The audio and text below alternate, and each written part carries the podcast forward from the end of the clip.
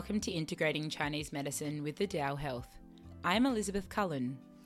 And I am Georgia Fong, and we are traditional Chinese medicine practitioners and acupuncturists. We are your hosts, providing an educational platform for practical ways to integrate Eastern medicine into your Western lifestyle. Throughout this podcast series, we will be discussing the benefits of getting to know our bodies in a practical sense and how to be an advocate for your own health.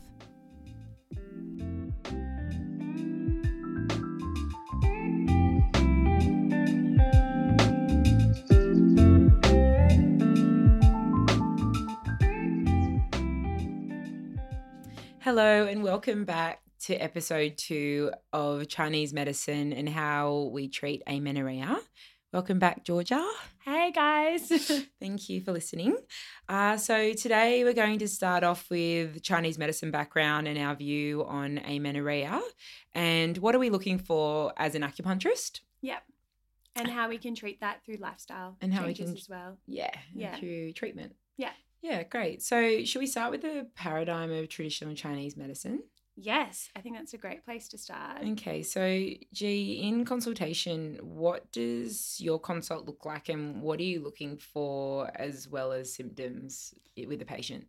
Um, so, um, usually as a Chinese medicine practitioner, we always start with observing the signs and symptoms. Great. Um, we'll check the pulse and observe the tongue as well as part of our diagnosis.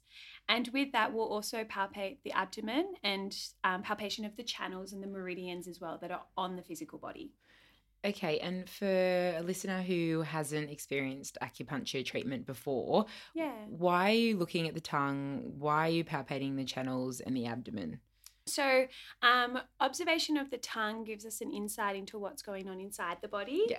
Um, so, we look at color, we look at texture, um, and through that diagnosis, we know if there's enough blood, if there's um, invasion of different kinds of dampness and cold within the body, and it gives us an indication of where we target our treatments. Yeah. Okay. So, um, with that side of things, when you're talking about dampness and cold, Mhm. so for a person who didn't really know what dampness and cold is, Yep. um, we know them as the evils. Yeah. Um, with the evils, uh, with dampness and cold, so we'd see those as an obstruction on the meridian. Yes. Yeah. Yeah. And um, I guess how would that work as a disharmonizing the body, or why would dampness and cold affect the body, especially when we start to talk about gynecology?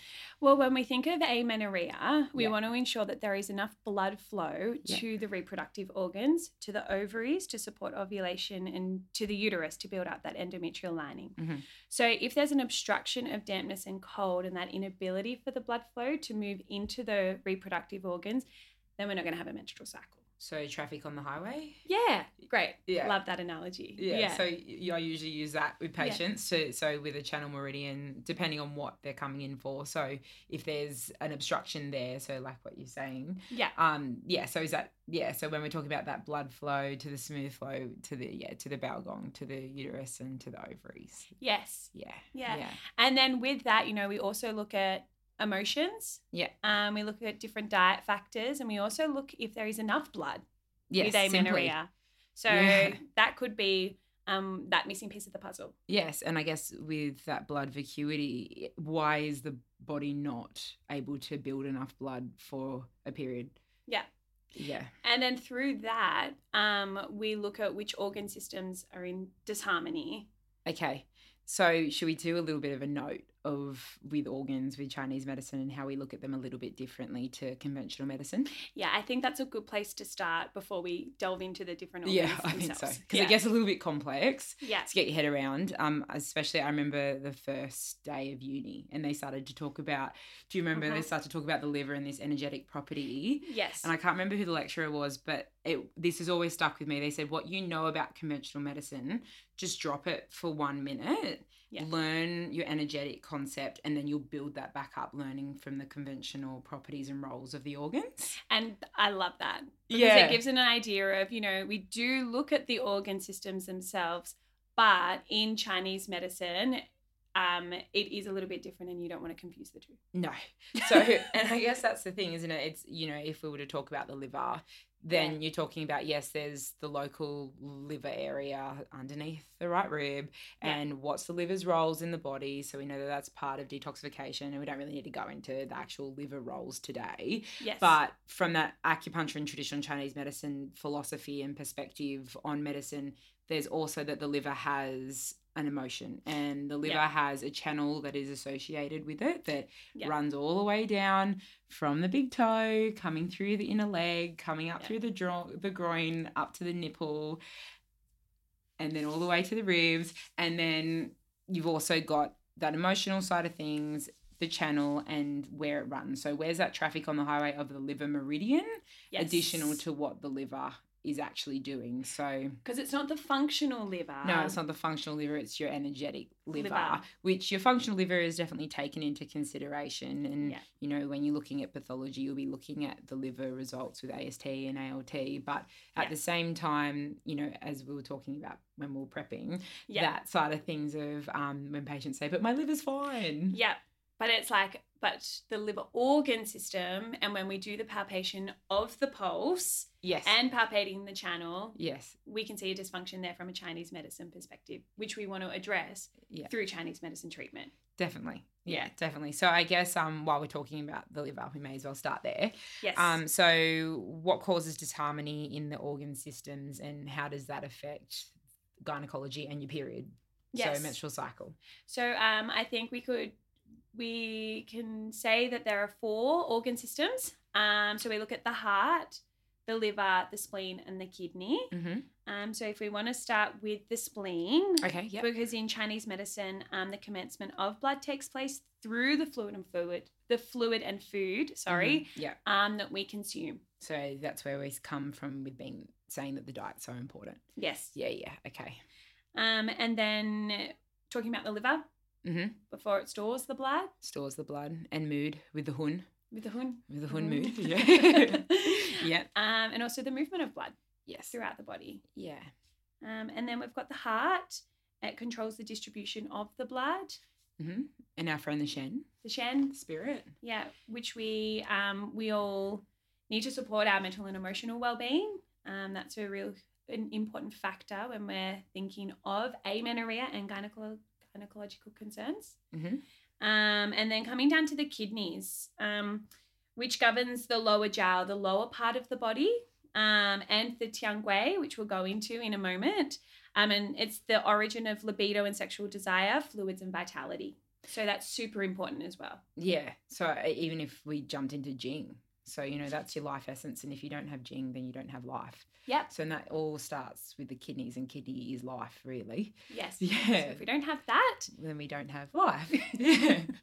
But then you know, even talking about fertility and estrogen, then we're starting to talk about the kidneys, aren't we? yes, absolutely. Yeah. So um, when we start to talk about those channels, yes, we talk about the zang fu, which is our organ system, but then we jump into using the words which you'll become familiar with when you come into clinic. Um, so Yeah. Bao Mai, um, the Chong Mai, and the Ren Mai. So Chong Mai being the sea of blood flow, the Ren Mai being the sea of yin, and the Bao Mai channel connecting the heart. So again, let's talk about the central nervous system, mental health side of things with the Shen and the spirit, and that connecting down through to the uterus and how that's affecting that axis. Um, so that's that side of things of when we're talking about the sea of blood and the sea of yin again, is there traffic on the highway or is there not enough blood to flow?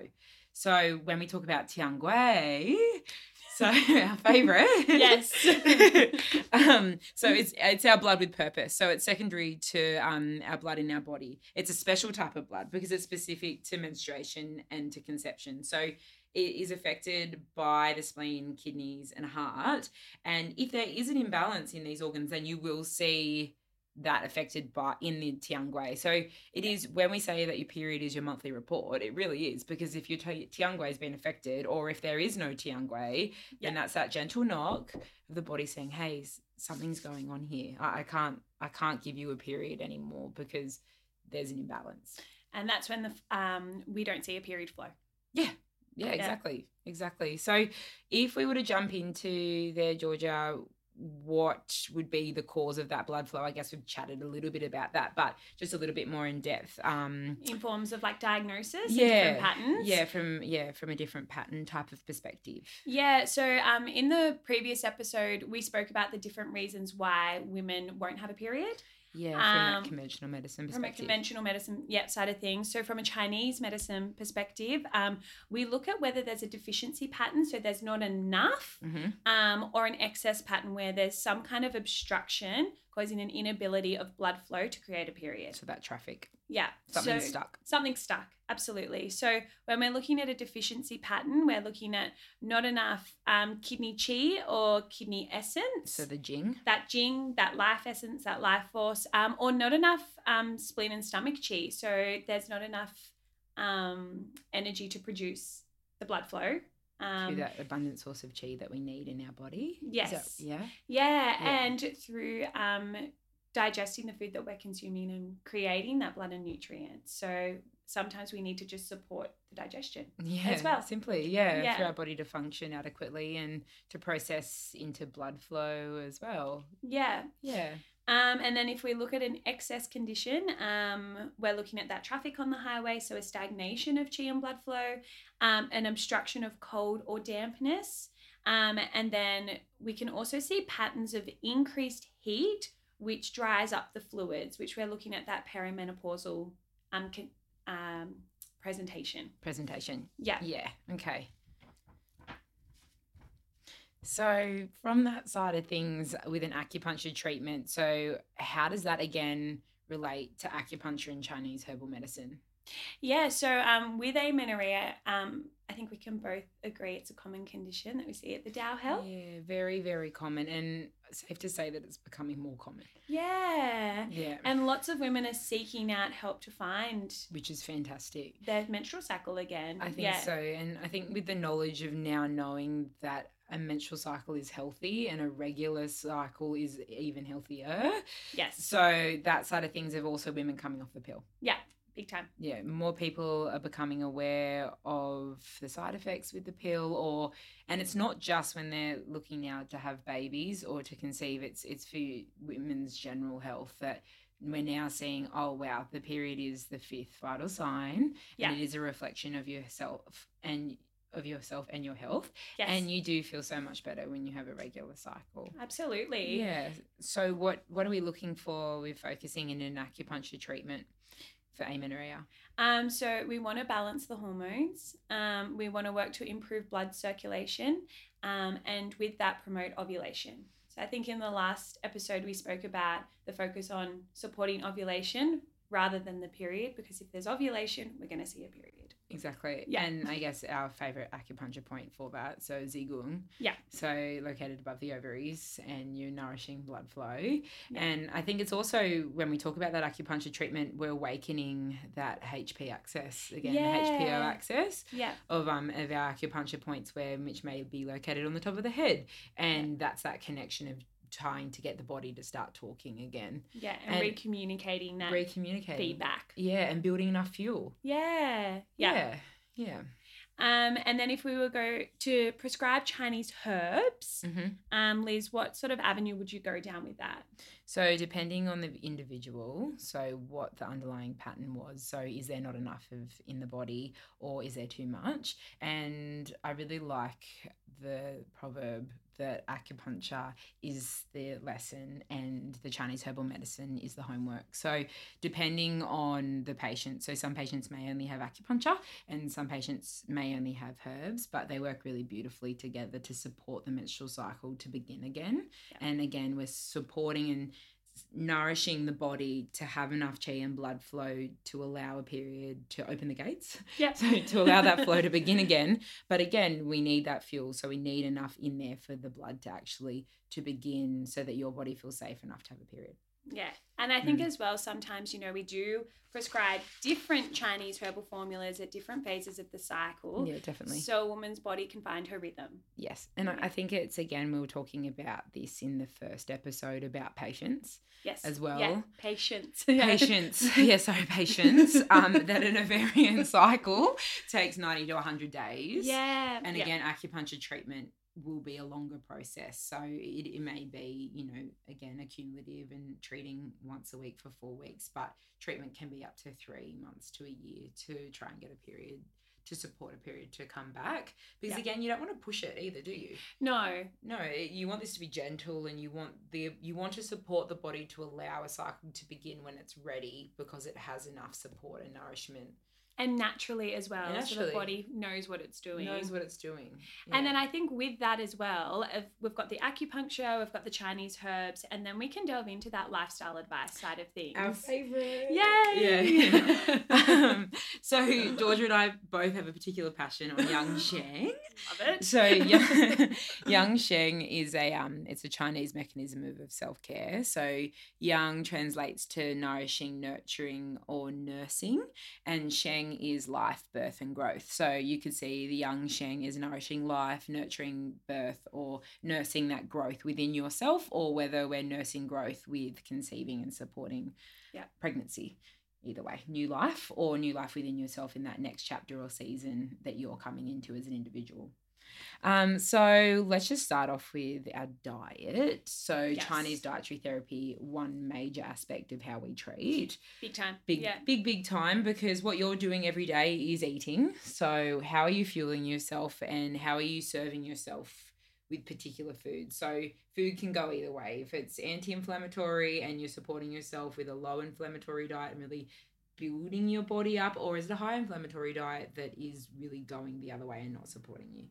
Yeah. Yeah. And I think as well, you know, we have to consider are we having enough foods of the right foods Yeah. and when are we eating those foods? So when we think of things like intermittent fasting, it's Mm. not for everybody. no, and And finding out what's right for you. Exactly, and intermittent fasting definitely is very trendy over the last what eighteen months. Yeah. yeah.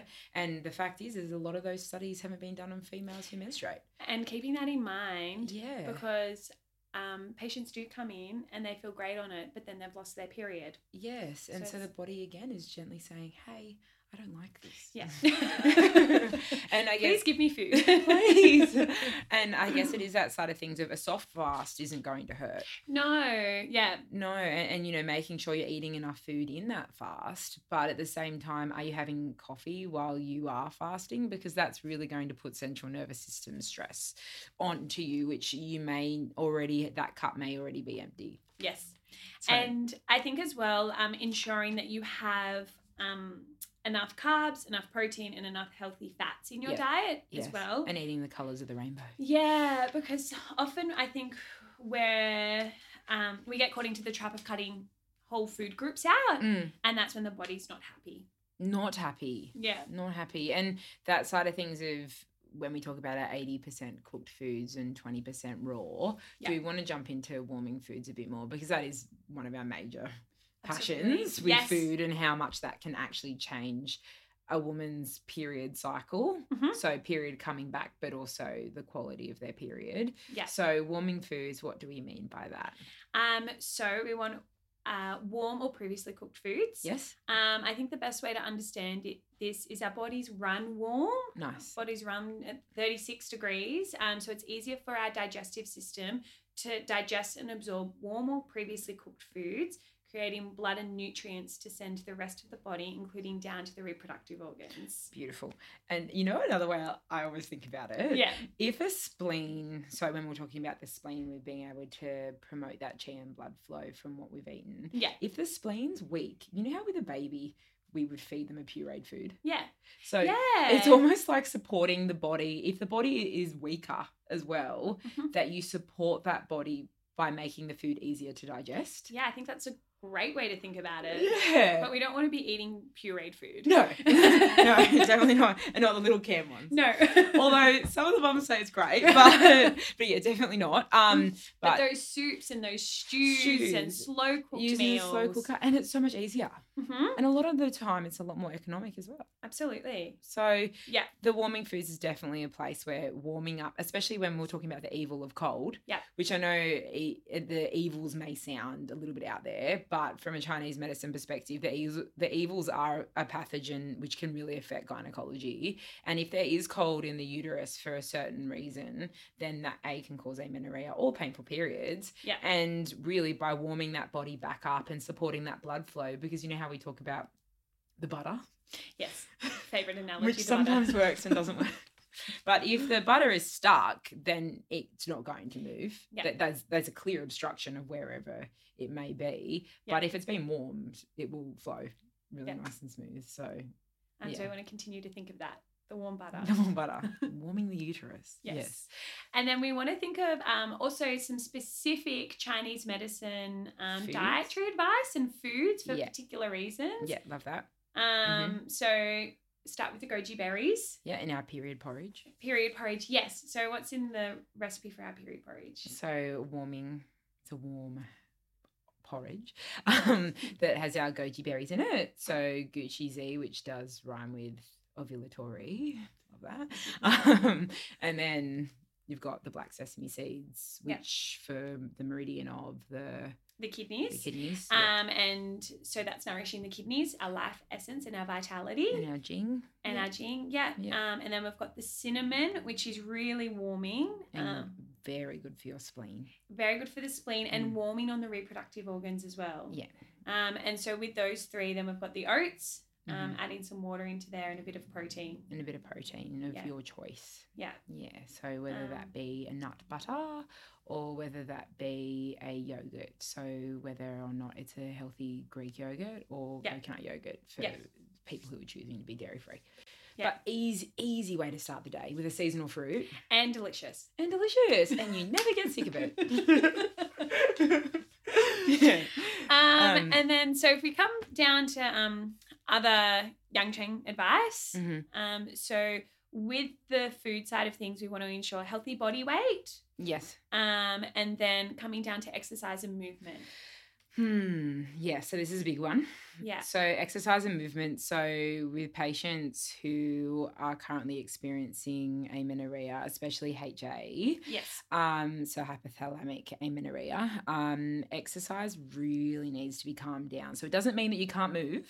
Definitely, movement every day is so good for the body in some form, but we need to focus on that movement being a little bit more yin, so Yeah. calm and gentle rather than being fully yang. So, there's definitely a lot of conversations I've had to have of saying, okay, look, HIIT training's got to go, unfortunately, just until we get a period back. It doesn't mean that it's gone forever. Yeah. But hit training isn't the best for a woman who is experiencing amenorrhea.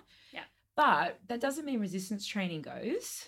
Yeah. We should, as women, we should be doing weight bearing exercises. Yes, definitely. Definitely And- for our muscle mass and our bone density. And do you recommend yoga as well? Yes, definitely yoga. Um, Yeah. The yin yoga, as well as um, to get that flow of yin, which again is supporting and slowing you down. Um, and even if that is that 30 to minutes to an hour of peace that you get two, week, two times a week or whatever it may be. And that's so easily done at home as well, especially during this time. Yes. Um, but I guess your favorite with resistance. Uh, Reformer Pilates. Reformer Pilates. Yeah.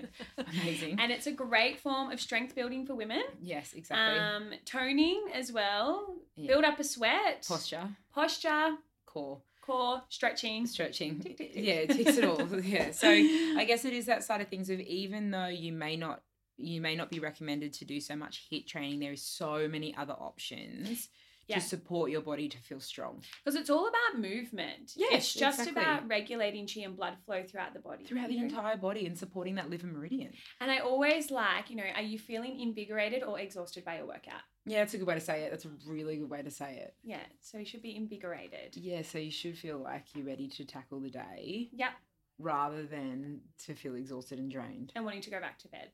Yeah, that's a really good way to say it. I'm going to start using that. Thank you. Yeah, like that.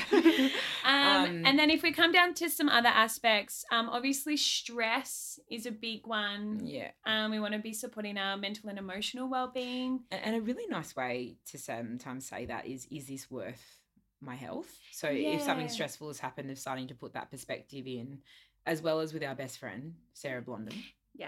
So regular meditations. Yeah. Um, you can find her on Insight Timer and she'll change your life. yes, We love her. we do love her. but um yeah, stress is stress is such a big factor, isn't it? Mm-hmm. Yeah. So, and also what changes you can make in your day to day life to help support your mental and emotional well being. Yeah.